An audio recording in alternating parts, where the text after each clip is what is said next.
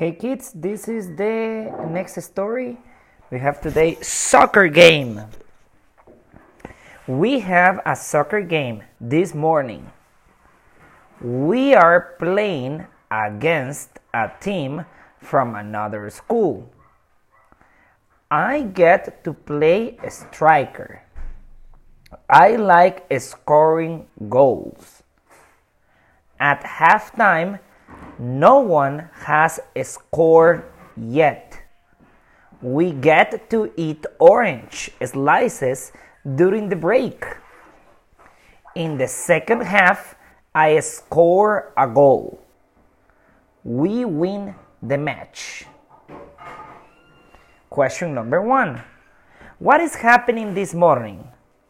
A soccer game or a baseball game? Question number two What position does the rider get to play?